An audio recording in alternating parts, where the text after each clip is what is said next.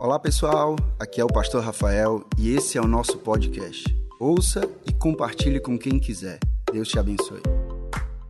E hoje eu quero falar para você sobre a vida de Paulo.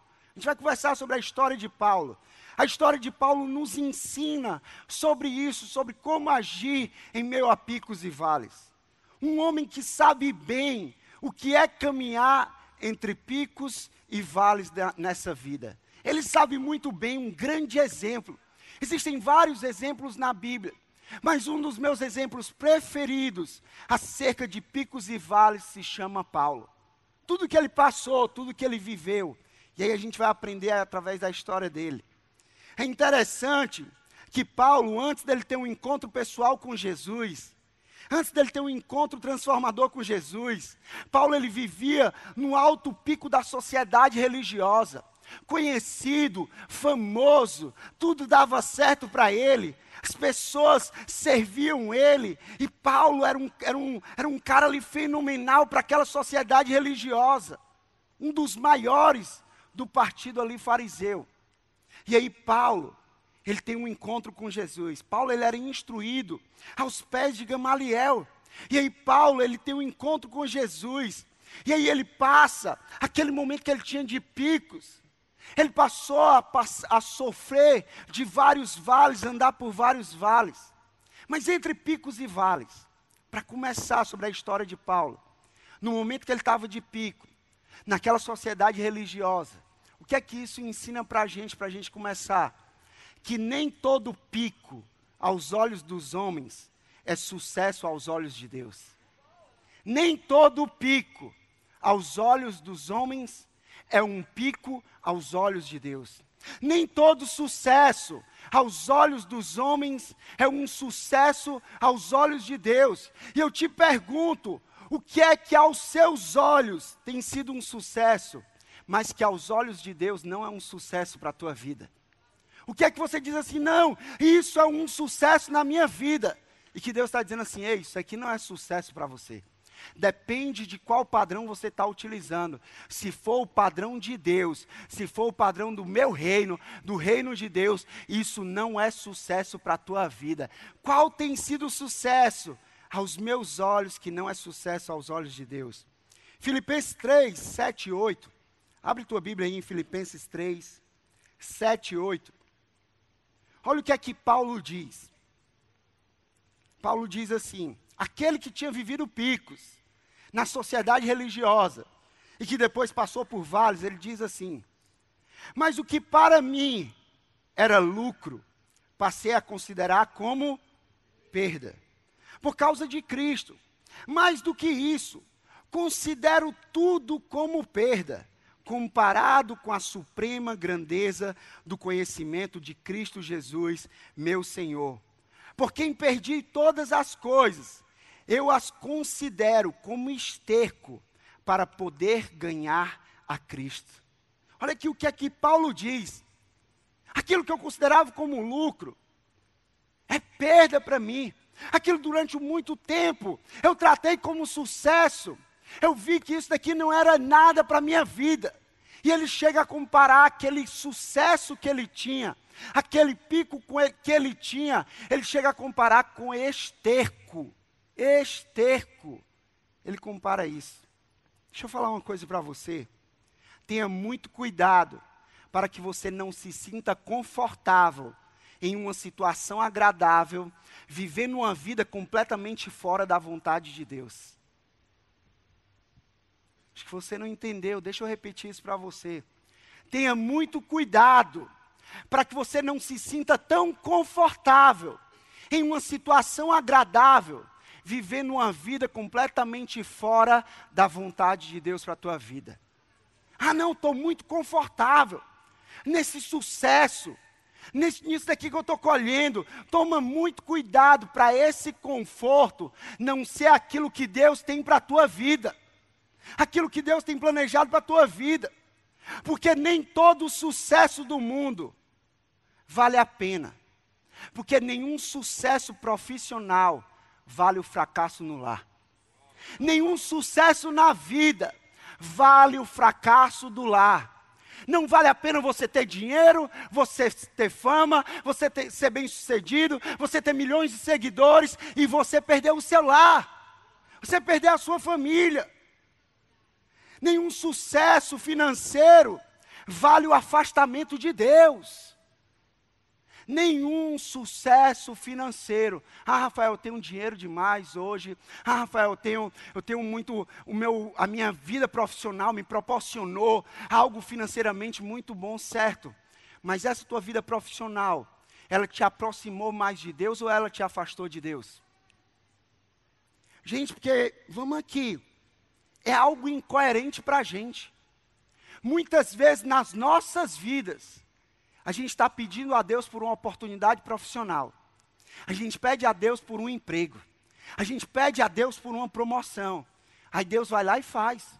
Deus vai lá e abre a porta. Deus vai lá e abençoa a gente. Mas sabe o que, é que acontece no meio da jornada? A gente foca na bênção e a gente esquece do abençoador. A gente passa a valorizar demais o trabalho. A gente passa a valorizar demais o dinheiro, a gente passa a valorizar demais o reconhecimento, e nós esquecemos de valorizar e reconhecer aquele que é o Senhor das nossas vidas. Nenhum sucesso profissional, nenhum sucesso financeiro vale o afastamento de Deus. Nenhum sucesso pessoal vale a perda da sua própria alma. Ah, eu estou ganhando tudo mas eu estou perdendo a minha própria alma. Isso não vale a pena para a tua vida. Portanto, tome muito cuidado para que os seus momentos de picos não lhe afastem da presença de Deus. Porque no momento de vale é muito fácil para a gente a gente, não, no momento de vale, oh meu Deus, no momento de vale, oh Jesus, Jesus, Jesus, Jesus, ah Deus, tem misericórdia de mim, ah que eu sou pobre e pecador, ah Senhor, como eu sofro, ah Senhor, olha para mim, nem um minuto eu fui esquecido. Aí Deus te tira do vale, Deus te tira do vale, te leva para o pico, Aí Deus começa a falar assim para mim, para você, ei Rafael, ei fulano, tu estava cantando que há tempos atrás, que nem um minuto, você foi esquecido, eu nunca esqueci de você, mas bastou você receber essa oportunidade para você se esquecer de mim? Ei gente, isso é forte, mas isso tem sido a realidade de muitas pessoas. Tem sido a realidade de muitas pessoas. Toma cuidado. Lembre-se de Deus nos vales, mas nunca esqueça de Deus quando você estiver nos picos. Nunca se esqueça de Deus quando você estiver nos picos, porque você está naquele pico graças a Deus, você está naquele pico pela graça de Deus, e quem vai te sustentar nesse pico, nesse pico é a graça e a misericórdia de Deus. Então toma cuidado com isso. Paulo, um dos cristãos mais provados no Testamento, ele narra a sua turnê pelos vales. Eu acho incrível esse texto. 2 Coríntios 11, 23 a 28. Eu acho incrível, sabe por quê? Porque muitas vezes não é comparação, gente, não é comparação.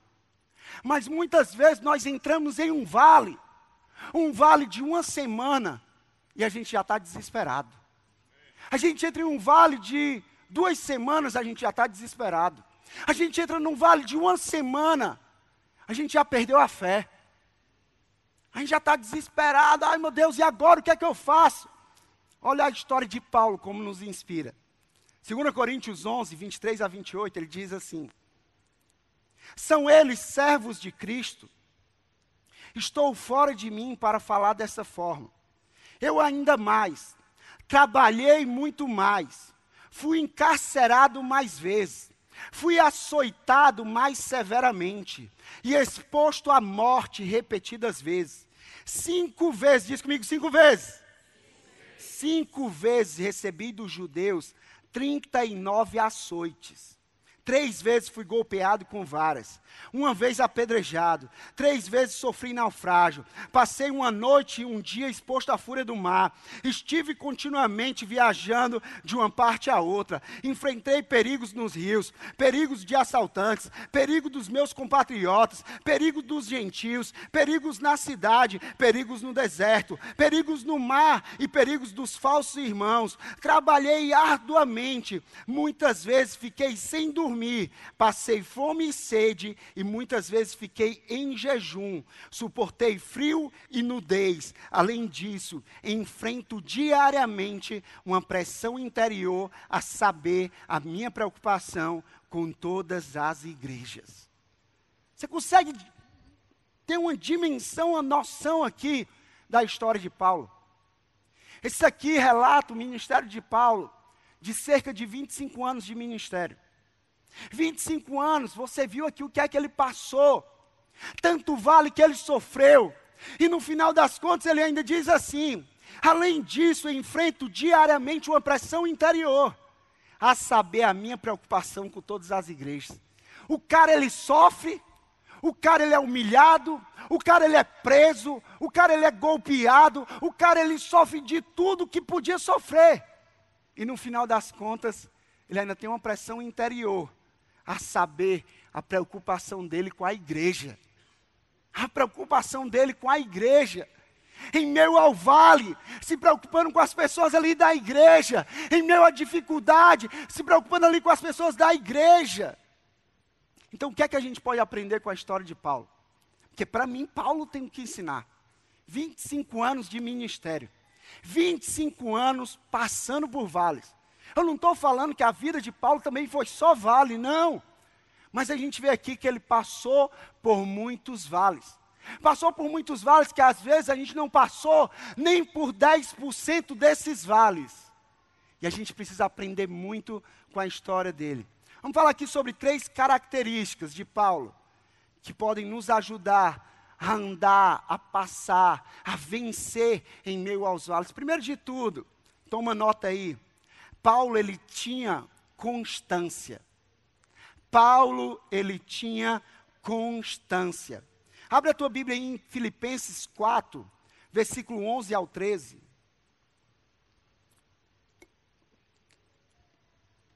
Filipenses 4, 11 ao 13, a gente leu esse texto na semana passada, diz assim: Eu não estou dizendo isso porque esteja necessitado pois aprendi a adaptar-me a toda e qualquer circunstância. Sei o que é passar necessidade e sei o que é ter fartura. Aprendi o segredo de viver contente em toda e qualquer situação. Seja bem alimentado, seja com fome, tendo muito ou passando necessidade. Vamos lá, todo mundo dizendo essa parte? Tudo posso naquele que me fortalece tudo posso naquele que me fortalece. Paulo ele diz assim: Olha, eu aprendi o segredo, eu aprendi a me adaptar. E o que é que ajudou Paulo a aprender isso? O que é que ajudou Paulo a passar por isso, a aprender e ter isso como estilo de vida para ele? O que ajudou Paulo foi a constância. Foi a constância. Que é uma das características mais marcantes na vida de um cristão que marcam a vida de um cristão é a constância. E o que é que é a constância? Constância é a qualidade daquele que não muda o seu percurso. Se mantém fiel, obstinado, insistente, persistente. Ei, gente, quantos aqui há de convir comigo que a gente precisa ser mais constantes? Quantos aqui? Em alguma área? A gente precisa. Durante essa semana, semana que passou, semana agora, eu coloquei um momento né, no meu Instagram lá, e eu gosto muito de celebrar constância em todas as áreas. E aí eu sempre estou lá, estou fazendo atividade física. Eu gosto muito de colocar lá, eu faço atividade física e coloco. Coloca mais um aí para conta da constância. Bota mais um dia aí para conta da constância. E eu acho legal porque outras pessoas começam a observar aquilo ali, a ser inspirado que a nossa vida é exemplo A gente inspira as pessoas através da, do nosso exemplo. E aí outras pessoas começaram a colocar, ah, aprendendo com o meu pastor a celebrar constância, aprendendo com o meu pastor a prezar pela constância. E aí durante essa semana eu coloquei também uma, falando sobre isso, né? Eu coloquei lá ah, uma caixinha no Instagram perguntando, em qual área que nós precisamos ser mais constantes? Em qual área que você precisa ser constante? E aí várias pessoas responderam. Pessoas respondendo que precisavam ser mais constantes com a família. Pessoas respondendo que precisavam ser mais constantes na capacitação pessoal, em ler livros. Pessoas que falaram que precisavam ser mais constantes no devocional, no tempo com Deus, na leitura da palavra, na oração. Pessoas que falaram que precisavam ser mais constantes na atividade física, no cuidado com o corpo, com a saúde. Várias pessoas falando, gente, no fundo, no fundo, todos nós precisamos ser mais constantes. Nós precisamos ser aqueles que não mudamos o nosso percurso, independente da circunstância. Ah, meu amigo, a circunstância pode estar complicada, ela pode estar fácil, eu não sei como é, mas eu tenho um percurso, eu tenho um caminho, eu vou continuar nesse caminho. Não é sobre a velocidade, mas é sobre se manter nesse caminho. Não se trata de quão rápido você vai, mas se trata de quão longe você vai. Constância é isso. Constância é isso. Há pessoas que vão na sua jornada, na sua vida, em várias áreas, rápido demais, na igreja, por exemplo. Pessoas que chegam na igreja e aí chegam como um foguete. Minha amiga, eu estou fazendo tudo, eu estou fazendo. Eu, onde é que precisa de gente? Eu estou lá. Ah, na semana eu estou lá. Ah, isso aqui eu estou lá. A pessoa vai muito rápido. Mas com a mesma velocidade que a pessoa sobe, a pessoa desce. Em um mês a pessoa já some. Porque, gente, não se trata de velocidade, mas se trata de se manter fiel naquele ritmo. Se o seu ritmo é aquele ali, você vai naquele ritmo ali. Você vai só no trotezinho, ó. Eu estou na academia, meu amigo, eu não estou olhando para os outros, não. Tem uns lá que, meu amigo, o cara corre tudo desesperado, não sei quantos quilômetros. Eu falo assim, meu amigo, eu tenho uma distância a percorrer, eu tenho aquele objetivo, é aquela distância, eu vou só aqui na manhã, ó, só aqui, ó. Só aqui, ó, o segredo está na respiração, ó. Respiração é a constância. Aí eu vou lá, vou suportando, estou tranquilo. Aí eu vou lá. Se você perguntar para mim, ah, Rafael, você correria mais? Eu correria. É só questão de tempo, por quê? Porque eu respeito o meu ritmo. Não é uma velocidade, mas é sobre uma constância. Não é quão rápido você vai, mas é quão fiel eu sou àquele meu ritmo. Ah, eu tenho um objetivo, ah, eu tenho um alvo e eu vou chegar lá. Gente, a gente ama celebrar a constância. A gente ama olhar para pessoas aqui da nossa casa e celebrar constância. Celebrar tempo tempo de igreja. Tempo de igreja. E ah, talvez você chegou agora, chegou há pouco tempo. Ah, pastor, eu estou só há um mês, eu estou só há seis meses, eu estou há um ano. Ei, que essas pessoas sejam inspiração para a sua vida. Elas não são perfeitas, mas elas decidem todo dia serem constantes. Pessoas que estão há 10, 11, 12 anos. Pessoas que a gente vê aqui, a gente vê aqui Júlio, a gente vê aqui Tainá, PH, a gente vê aqui a Dona Lourdes, a gente vê aqui o Mel, que a gente vê aqui a Aninha, vê o Mateus, a gente vê aqui a Vicky, a gente vê aqui tantas pessoas constantes há tanto tempo. Ah, gente, tem muita gente aqui que é referencial para a gente. Sabe que a gente possa olhar sempre para essas pessoas e perguntar: ei, ei, o que é que te ajudou a, a, permanecer constante? E o que é que te ajudou? Porque eu quero celebrar não só um ano, mas eu quero celebrar um ano na casa de Deus. Eu quero celebrar três anos na casa de Deus. Eu quero celebrar cinco anos na casa de Deus. Eu quero celebrar dez anos, vinte anos na casa de Deus, constante na casa de Deus. Todos nós precisamos ser mais constantes. Sabe, é interessante, nos períodos de vales, quando se fala sobre vale, que nós temos aprendido que os vales não são possibilidades, mas são certezas na caminhada cristã. Ah, não, possivelmente você vai passar por um vale. Não, meu amigo, é certo que você vai passar por um vale. É certo. A palavra de Deus diz: No mundo vocês terão aflições, mas tem de bom ânimo. Eu venci o mundo. Então, na caminhada cristã, não é uma possibilidade, é uma certeza. E pessoas inconstantes certamente não perseveram e se afastam na hora da dificuldade. Deixa eu falar para você uma coisa: é na hora que aperta, é na hora que está doendo, é na hora que está difícil. Meu amigo, é nessa hora que você tem que se apegar mais, é nessa hora que você tem que correr para Jesus, é nessa hora que você tem que correr para o GC, é nessa hora que você tem que correr para a igreja. Não é correr de Deus, não é correr do GC, não é correr da igreja, mas é correr para Deus, correr para o GC, correr para a igreja.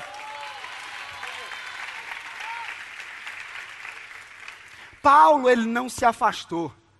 Ele aprendeu a desenvolver uma resistência na fé, apesar das circunstâncias, apesar das dores, apesar das adversidades, apesar das perseguições, apesar das prisões, ele resistiu na fé.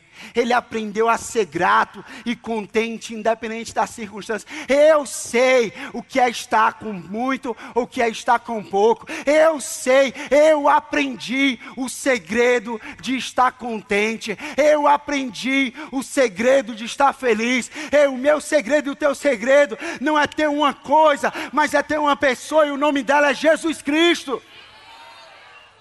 É nele que nós estamos contentes. Minha pergunta para você é: em quem você tem, tem se fortalecido nos seus momentos de fé? Em quem você tem se fortalecido nos teus momentos de fé? Ah, tem sido nas compras, tem sido no cartão de crédito, tem sido no remédio que eu estou tomando. Ah, não estou dizendo que não é para tomar, gente, mas o que é que você tem se fortalecido? Em quem você tem se fortalecido? Ah, tem sido numa palestra que eu tenho assistido. Ah, tem sido num livro que eu tenho lido. Ah, tem sido nisso, naquilo. Ei, deixa eu te dizer uma coisa. Eu e você, nós nos fortalecemos é em Cristo, porque Cristo é a rocha em que está firmada a nossa fé. Mateus 7 fala: aquele que ouve as minhas palavras, ele é semelhante a um homem que edificou a sua casa sobre a rocha que edificou a sua vida sobre a rocha. Vieram as chuvas, as tempestades, o vento forte contra aquela casa, mas ela permaneceu de pé, porque ela estava firmada sobre a rocha, e a rocha é Jesus Cristo. Quem vai te manter de pé não é um livro, quem vai te manter de pé não é uma palestra, quem vai te manter de pé não é uma pessoa qualquer, quem vai te manter de pé não é o dinheiro, quem vai te manter de pé não é um trabalho, quem vai te manter de pé é Cristo, a rocha, Jesus Cristo.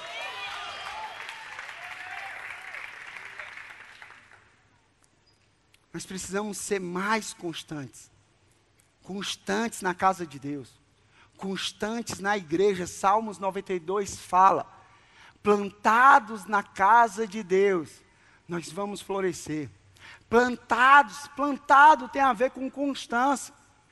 Ele está plantado ali, não é algo inconstante, que planta ali já tira, planta ali vai plantar em outro canto, planta ali vai plantar em outro canto. Ei, por isso que nós falamos, se você faz parte dessa casa, você precisa criar raízes, raízes profundas, não é ficar mudando de um canto para outro de forma inconstante, não é mudar de GC a cada semana de forma inconstante. Você precisa ter raízes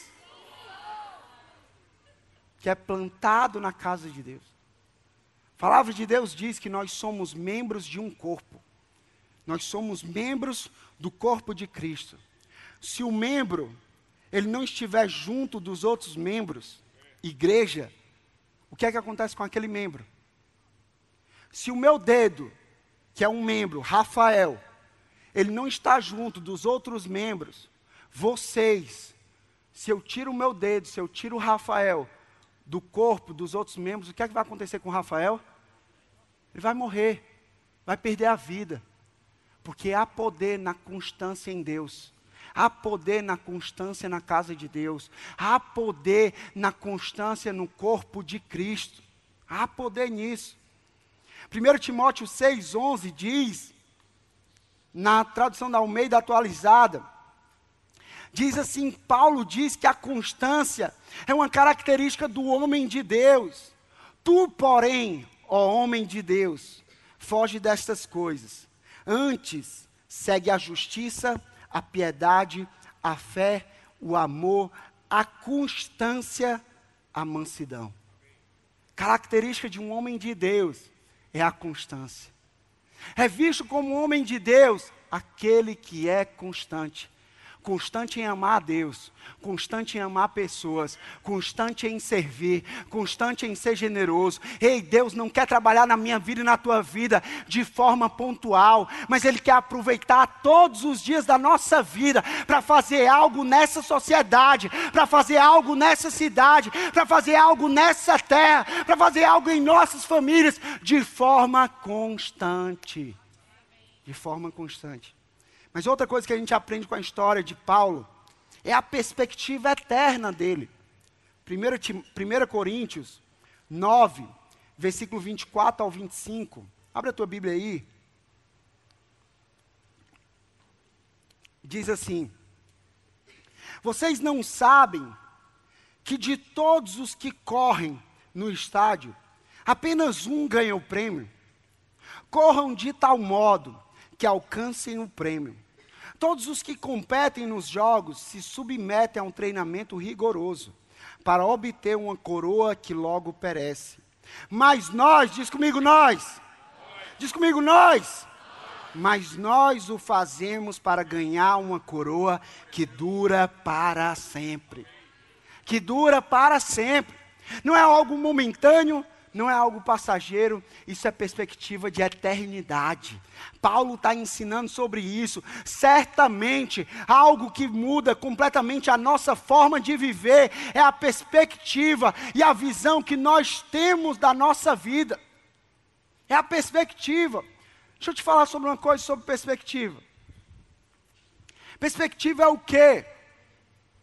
É você olhar para essa garrafa você vai olhar para essa garrafa aqui, todo mundo consegue ver essa garrafa? Coloquei esse líquido aqui mais escuro, um energético, para você poder enxergar melhor. Aí você, a sua perspectiva vai determinar. Quando você olha para essa garrafa, o que é que você vê? Você vê a garrafa meio cheia? Ou você vê a garrafa meio vazia? Porque tem muitas pessoas que olham para essa garrafa e falam assim: ah, não, a garrafa está meio vazia. Não, não, a minha vida está meio vazia. Não, não, mas o meu emprego está meio vazio. Não, não, mas a minha vida financeira está meio vazia. Não, não, mas isso aqui que eu estou passando está meio vazio. A gente olha com a perspectiva passageira. Mas a perspectiva da eternidade, a gente sempre vai olhar para isso aqui, para a circunstância, para a situação. E a gente vai ver não o copo, não a garrafa meio vazia, mas a gente sempre vai ver a garrafa meio cheia.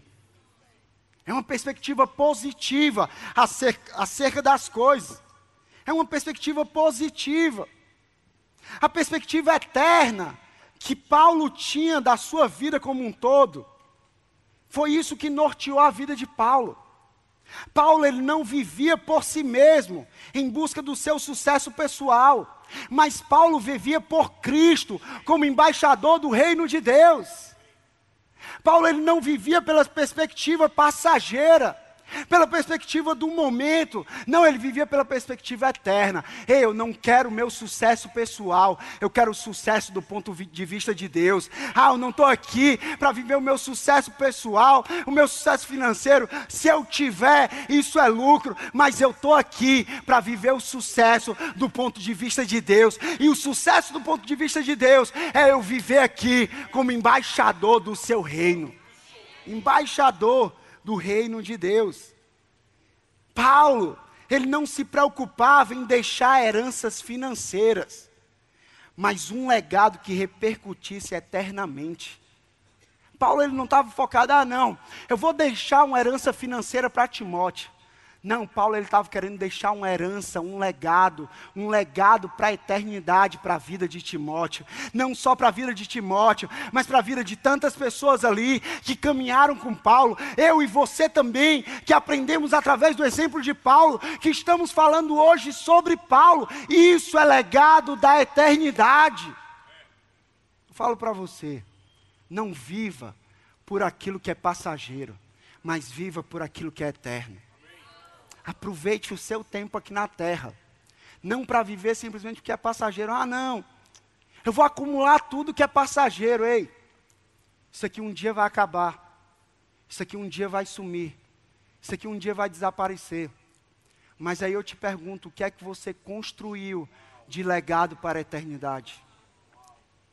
Um dia há muito tempo, há muitos anos, no início da minha jornada na igreja, teve um cara que pregou na igreja uma vez, não lembro o nome dele. E aí ele pregou uma mensagem, e aquilo ali tocou muito ao meu coração, no sentido de que ele falando sobre legado, ele falando sobre isso, que muitas vezes a gente foca em tanta coisa passageira e desvaloriza aquilo que é eterno, o legado do, é, da eternidade.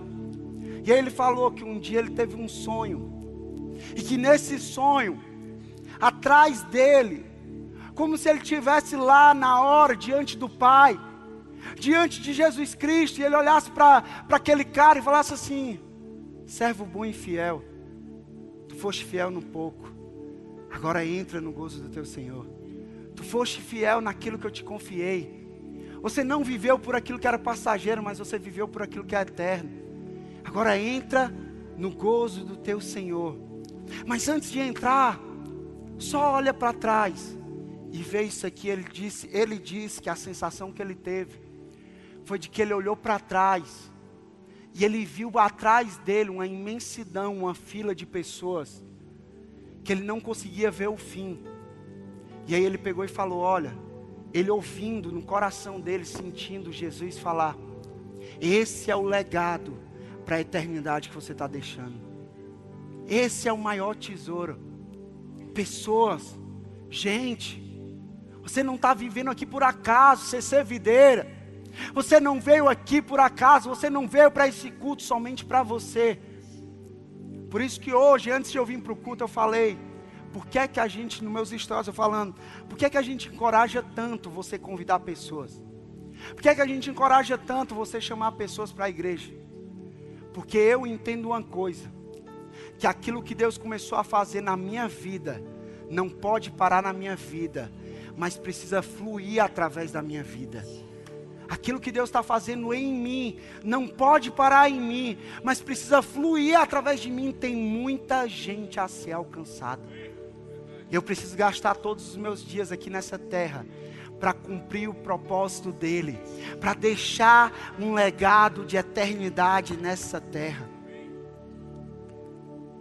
Sabe, a nossa vida seria completamente diferente.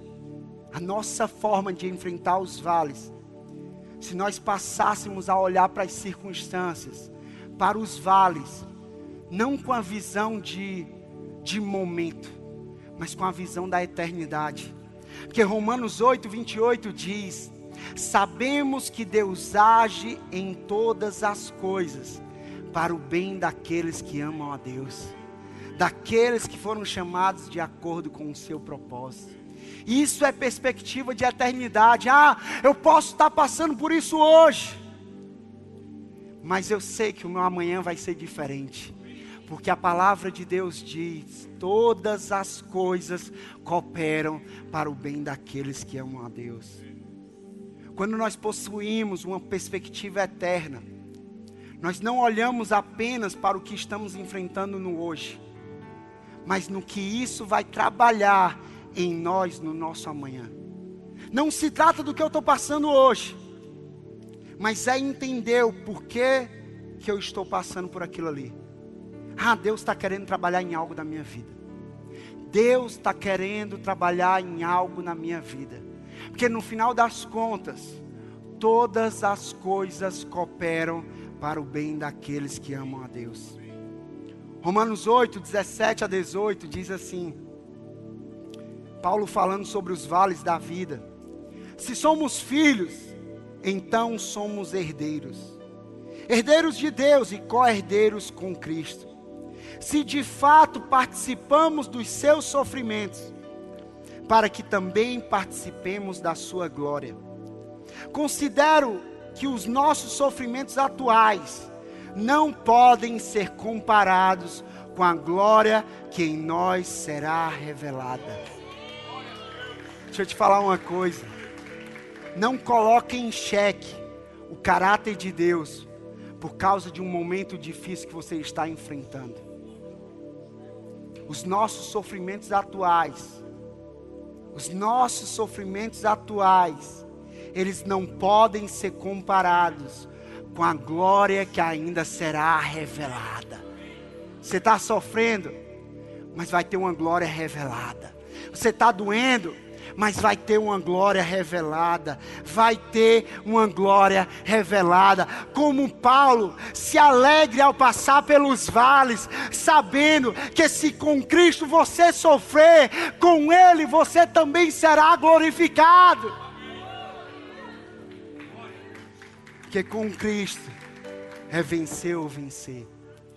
E por último, eu termino dizendo sobre o que a gente aprende em meio aos vales de Paulo, a gente aprende sobre as nossas fraquezas. 2 Coríntios 12, 7 a 10, fala sobre isso, sobre como lidar nas nossas fraquezas. Nós não somos super-homens, nós não temos força nossa constantemente. 2 Coríntios 12, 7 a 10 diz assim: Para impedir que eu me exaltasse por causa da grandeza dessas revelações, foi-me dado um espinho na carne, um mensageiro de Satanás, para me atormentar. Três vezes roguei, orei ao Senhor, para que o tirasse de mim. Mas ele me disse: A minha graça é suficiente a você, pois o meu poder se aperfeiçoa na fraqueza.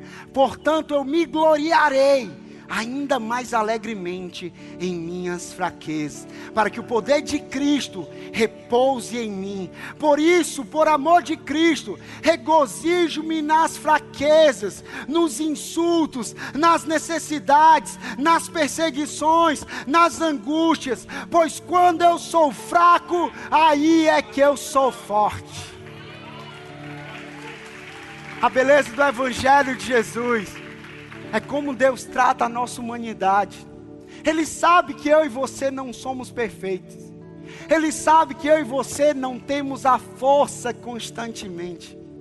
E assim como aconteceu com Paulo, que Paulo ele tinha um espinho na carne, uma situação difícil, uma situação de desconforto, uma situação de dor, e que Paulo orou a Deus, dizendo: Deus, tira de mim essa dor, tira de mim esse espinho, tira de mim esse sofrimento. E Deus ele não respondeu a Paulo, tirando aquele espinho. Deus respondeu a Paulo, dando a graça dele, dizendo que isso era suficiente. Ele disse: Eu não irei retirar o seu espinho, mas a minha graça será suficiente a você. O meu poder se aperfeiçoará nesse vale e nessa fraqueza que você passar. Pode ser que a dor não suma naquele momento. Pode ser que o sofrimento não suma naquele momento.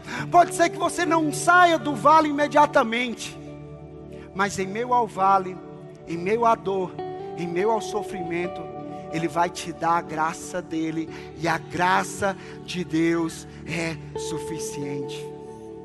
Com Paulo, nós aprendemos que os nossos vales e fraquezas nem sempre terão a resposta, mas a graça de Deus será a resposta para essas perguntas sem solução.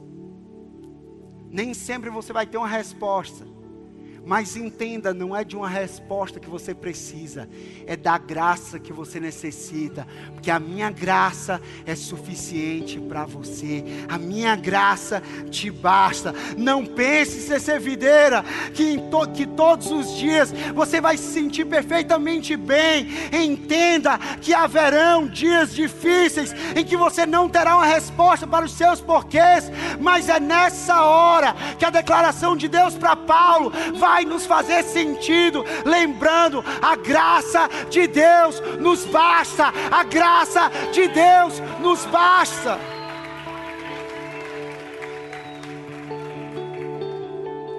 Eu digo uma coisa para você, independente da sua pergunta, a graça de Deus é a resposta. Independente da sua dor, a graça de Deus é a resposta. Independente do sofrimento, a graça de Deus é a resposta. Independente do vale, a graça de Deus é a resposta. Que a minha graça é suficiente para você. Que o poder de Deus se aperfeiçoa na nossa fraqueza. Quero te convidar a você ficar de pé aí no teu lugar.